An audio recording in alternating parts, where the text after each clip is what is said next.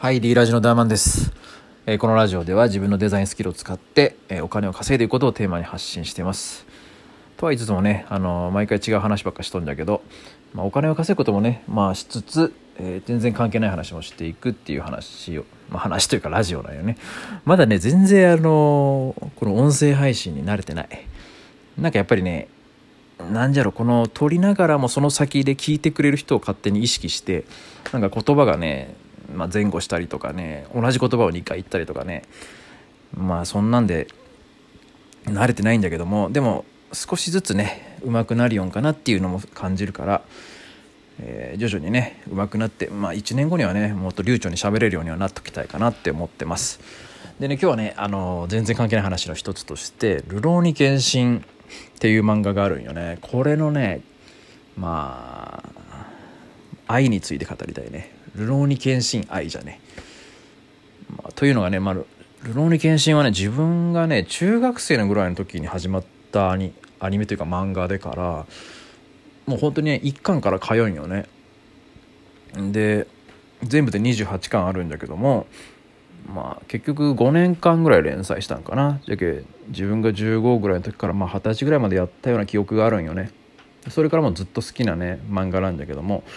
あの自分の中でも「ドラゴンボール」に匹敵するぐらいのね楽しさというかね面白い漫画なんよね。まあ、もう時代劇というかねあの明治時代の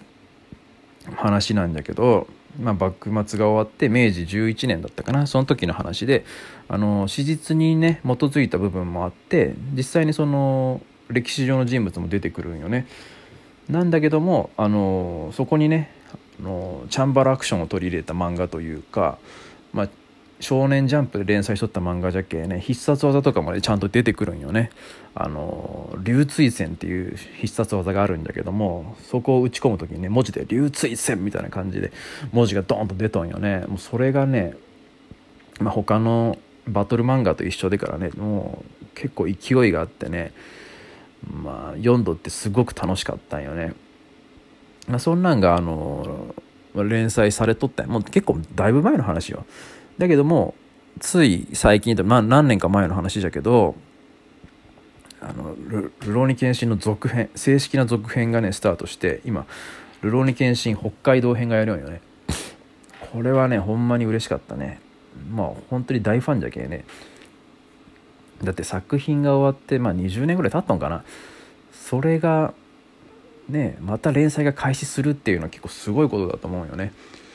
だけどもともとあの「ルローニケンシン」のね絵柄というか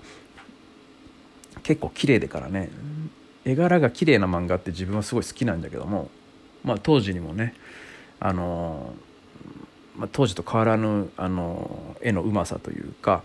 当時よりもちょっとなんかね少し繊細さな繊細さというかね少しねカクカクした印象があの今回の北海道編では感じるんだけども、絵的には全然あの綺麗な漫画でね読んどってすごく心地いいなっていう感じなんよね。それであの昔のキャラも当然出てくるけね自分はあの相良佐之助っていうキャラクターが好きなんだけども相良佐之助はねあのこれも史実の人物からちょっとモチーフにしとってあの赤包隊っていうあの赤包隊じゃないわあの相良佐之助はね新選組の10番隊組長のね原田佐之助をモチーフにしとんよね。名前もほとんど一緒だけどもあの原田佐之助の方は新選組の10番隊の方のね組長の方はあの種田流槍術の使い手だったかな。だけど槍がすっげえ上手い人でからねそこからまあ多分インスパイアというかねあの連想されとってで佐之助で相良佐之助の方はあのザンバトを持ってからね登場しとるよね。ザンバトって言ったらもう漢字で言ったらあの切るに馬に刀って書いて、まあ、馬をあの切る刀らしいんだけども実際にそういう刀がまああったっていうことでね本当にそれで馬を切れたかどうかは分からんけどもめちゃくちゃでかいあの刀を持ってね登場するキャラクターなんよね。でもまあそれ最初だけでからその後はあの必殺技をね得得してねあのまあ最後まで主要キャラクターとして活躍するんだけどその必殺技について語りたいんよ。あの作中でねあの悠久山安治っていうねあの坊さんからねその必殺技を教えてもらうんだけどもそれがもう万物必壊引っかどどんなものでもあの粉々にしてしまうあのね奥義なんだけどもこれの必殺の名前が二重の極みっていうんよね二重の極みを得得したんであればもう最強ということでね、まあ、まあ最強にもなってないけど割ともうその作中ではの結構強いキャラになったっていうことなんよね。それがね好きだったんよその必殺技がねすごい好きだったんよ。あの刹那の衝撃で打撃をね2連撃すると万物というか物が粉々になるっていう原理なんだけどもこれがねめちゃくちゃ漫画で見とったら簡単そうに見えるんよね。じゃっけそうね第一関節違うか。第二関節のところでまず一撃目を与えてそれで指を折りたたんでそのね関節の指の関節の根元のところでまた、えー、2撃目のね衝撃を与えるっていうことなんだけどこれをねあの75分の1のスピード。だけ刹那のあのスピードであの打撃の、まあ、連撃として加えるとあの物が粉々になるっていうことらしいんだけどもこれをね本当に練習したもん。あの中学生ぐらいの時ね。中学ねまあその後高校生になってもちょっと練習しとったよ。裏で練習しとったもんほんま。それぐらい練習したけども結局できんかったね。でもまあそうね。あの何て言うんじゃろう。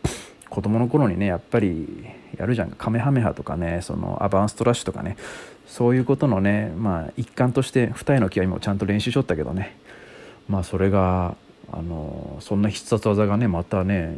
今「ルローニケンシン北海道編」でからやりおるけね。それが嬉しいっていうねことなんよ。でこの前最新話だったかな「ルローニケンシンの」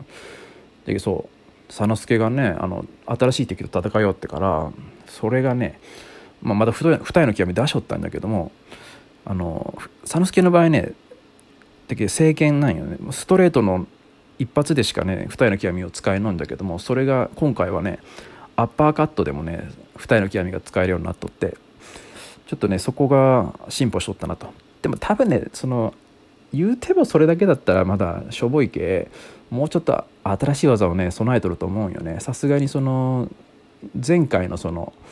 20年前で連載が終了した時から北海道編っていうのはまあその物語の中では5年経っとるけさすがに5年間経っとけば新しい必殺技多分用意しとると思うよね。多分二重の極みのその新しいバージョンとして何かねまあできるんじゃないかなと。その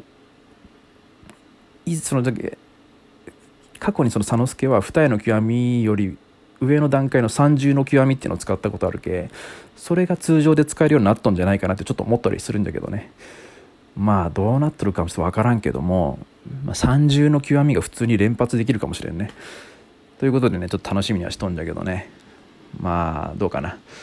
ちょっともうルローニケンシンへの熱がねかなり俺はもう持っとるけねちょっと好きな人はねちょっとね本当語りたいもんね。